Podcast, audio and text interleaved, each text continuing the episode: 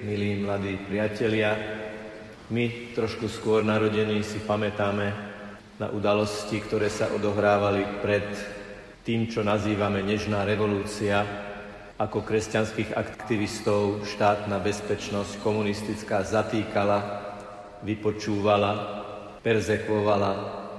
A jedna osoba, ktorá bola na výsluchu, mi vydala takéto svedectvo. Počas výsluchu, keď sa ma na všeličo pýtali, vyhrážali sa, kričali na mňa, som sa modlila ruženec. A to ich najviac vytáčalo. To ich najviac rozúrilo. Že uprostred výsluchu, keď uplatňujú svoju moc nado mnou, som sa modlila. Asi ten Eštebak videl v ruke tej osoby ružencový prsteň a pochopil, že kým on sa snaží nabúrať vnútornú harmóniu tej osoby, ona myslí na niečo úplne iné, alebo ešte presnejšie, na niekoho úplne iného. Skúsme sa zamyslieť nad tým, že prečo ich to tak nahnevalo. Nuž z jednoduchého dôvodu, oni si mysleli, že ich slova, ich vyhrážky, ich agresivita, ich krik a zvýšený hlas uvedie tú osobu do strachu, priznania, prezradenia iných osôb. Ale keď zistili, že sa modlí, tak zistili, že ten, ku komu sa modlí, toho zatknúť nemôžu. Pannu Máriu, Pána Ježiša, Svätú Trojicu zatknúť nemohli. Čo si z tejto atmosféry je vyjadrené aj v dnešnom evanjeliu, pretože je tu predpovedané prenasledovanie, aby ste vydali svedectvo. Keď som čítal viackrát dnes to evanjelium, zamýšľal som sa nad touto vetou. To sa vám stane, aby ste vydali svedectvo. Mohli by sme povedať, musíme byť prenasledovaní, musia sa nám vysmievať, musíme byť marginalizovaní, spochybňovaní, aby sme vydali svedectvo? Veď nedá sa svedectvo vydať aj v mierovej dobe, keď nikto nikoho neprenasleduje? Nemôžem ja v pokoji, pri kávičke, pri pive, alebo v škole, v krúžku, na izbe, v intráku, na intráku vydať svedectvo o tom, že som veriaci? Veď aj to je svedectvo. Prečo potrebuje ten background taký dramatický? Aby ste vydali svedectvo, sa vám to stane. Na tejto otázke je niečo logické. Veď ja môžem povedať o tom, že verím aj tým, ako pracujem. Tým, ako som férový hráč v škole, zamestnaní. Ale je pravda aj to, že ten, kto toto svedectvo vydáva uprostred skúšky, uprostred ťažkosti, uprostred výsmechu, dostáva to akúsi novú dimenziu, pridanú hodnotu.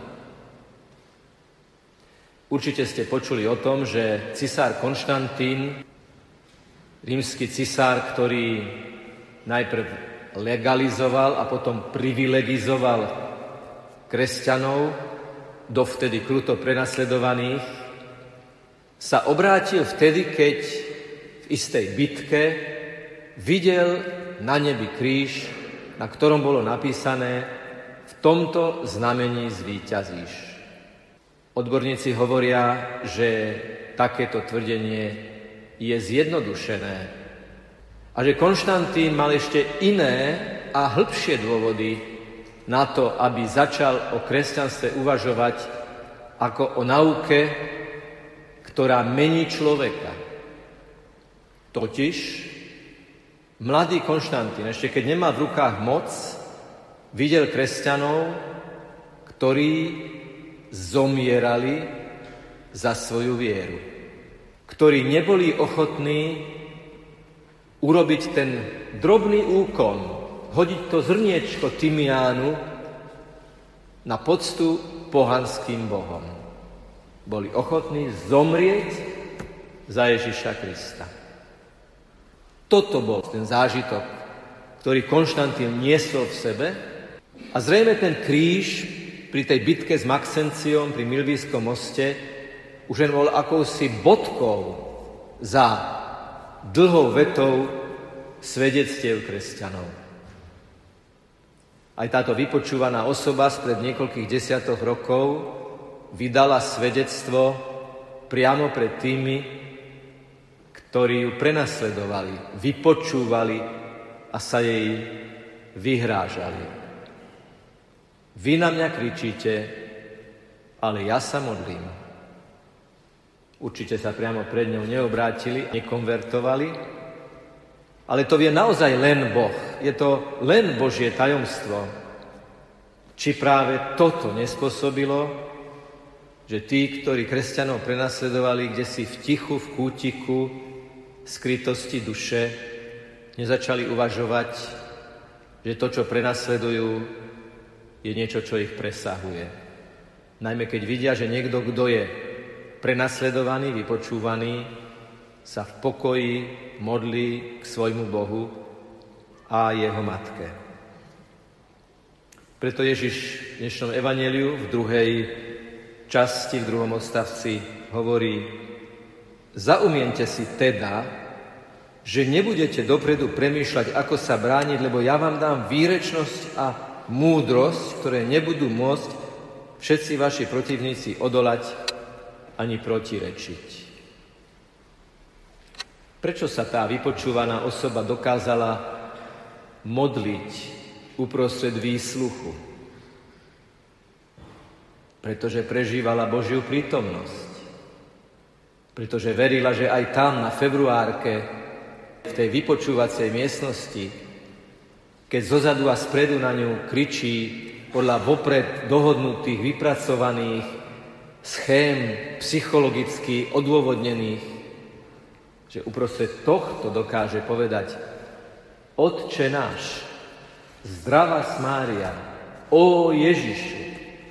Len vtedy, keď žijeme prítomný okamih v mierovej dobe a žijeme ho ako živý kontakt s Bohom, ako živú komunikáciu s Ježišom a Máriou, len vtedy dokážeme potom v skúške tiež prežiť prítomnosť Božej moci, ktorá pôsobí v nás a má presvedčivú silu.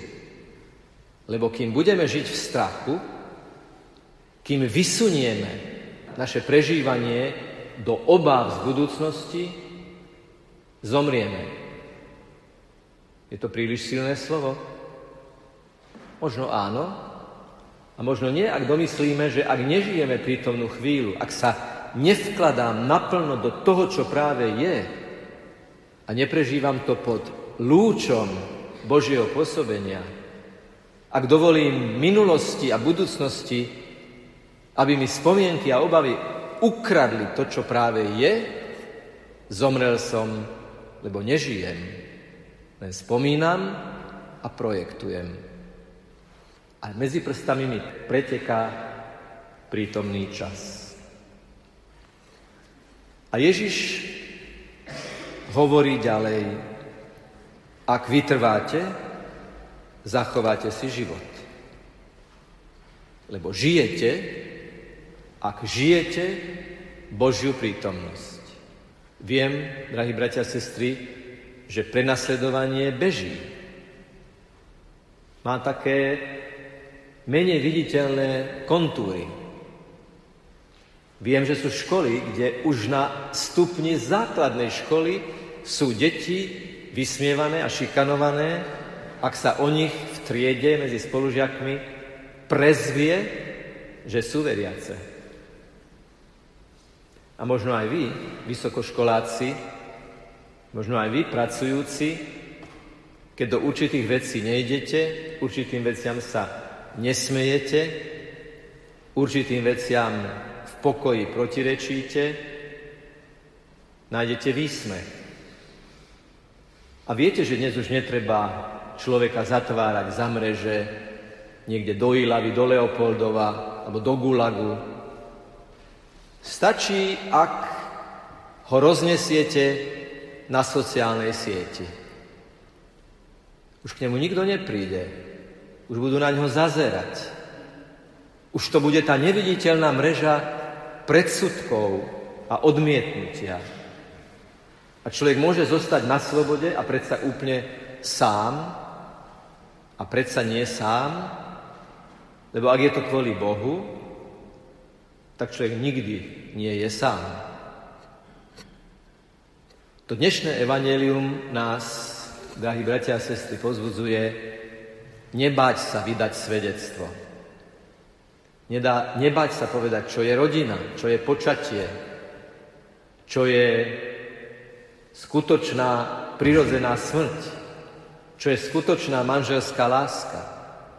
To sú témy, ktoré visia vo vzduchu, ale keďže sú ideologizované, tak tvoria súd pušného prachu a stačí povedať len názor a už sa môže stať, že v prenesenom i pravom zmysle slova sa stane, položia na vás ruky, budú vás prenasledovať svojimi predsudkami, uväznia vás do predsudkov, odmietnutia, ohovárok, osočení, budú vás vláčiť pred kráľov a vládárov, ale to v dnešnom kontexte znamená, budú vás vláčiť pred vládu verejnej mienky, pretože mnohí súčasní vládcovia a autority sú uväznení verejnou mienkou, robia to, čo im vykazuje najnovší prieskum verejnej mienky.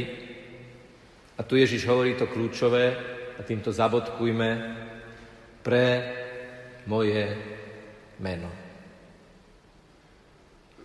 Ak to robíme pre Ježišovo meno, ak veríme, že Ježiš stojí teraz tu medzi nami, ako ten, ktorý z nás robí spoločenstvo, ak veríme, že toto slovo sa vymaňuje z časopriestorového zovretia spred 2000 rokov a vstupuje medzi nás tu a teraz, v túto stredu večer posledného novembrového týždňa roku 2018, tak je to živé slovo, ktoré každý jeden z nás si rozoberme na drobné, v tej našej situácii, v tých našich vzťahoch, v tých našich rozhovoroch, v tých našich konfliktoch, či pnutiach, či výmenách názorov.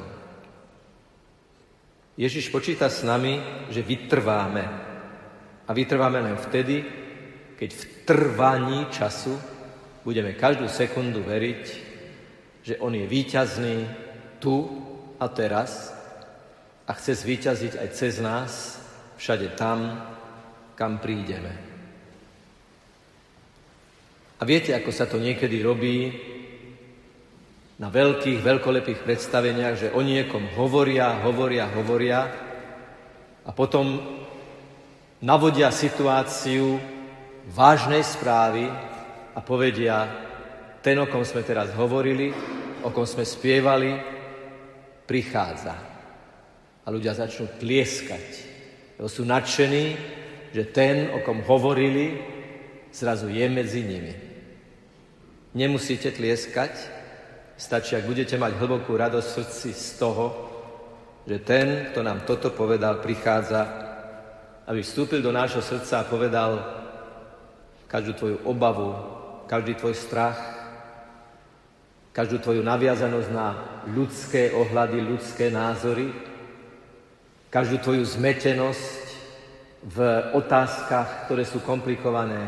Chcem prežiariť, objať, uzdraviť, zharmonizovať, aby si s hlbokým vnútorným pokojom, prežívajúc moju prítomnosť, vedel aj o mne hovoriť tak, aby láska, ktorá v tom bude, odpútanosť, ktorá v tom bude, vedela druhých presvedčiť, aby aj oni zatúžili dotknúť sa prameňov, najhlbších prameňov skutočnej pravdy o Bohu, o človeku, o vzťahoch, o živote, aj o tom živote, ktorý prichádza potom po zemskom živote.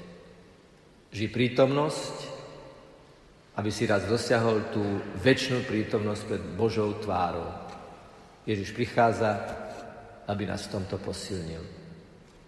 Nech je pochválený Pán Ježiš Kristus.